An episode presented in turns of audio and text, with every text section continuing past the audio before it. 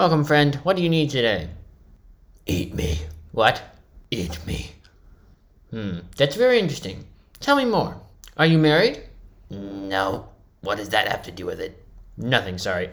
I, I just went into psychiatrist autopilot mode for a second there. So, why are you here again? I want you to eat me. Well, this is definitely one for the uh, books.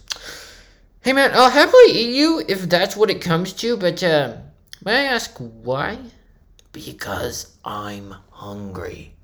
If you're hungry, you're supposed to eat, not someone else. Hey, you're right. That's the problem. I don't need to have a perfect stranger eat me.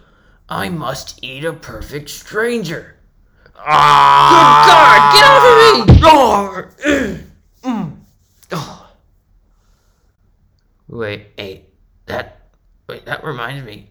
I I know you. You're you're the guy who hit me at that bar. What? I, I never went to a. I guess you're not a perfect stranger, so I, I can't eat you. At what level of logic are we operating on here, if any? Do you know how stupid that sounded? Oh well. I guess I'll have to go find another stranger to eat. Thanks for your help. Wait, no, that that's not what I. Oh no.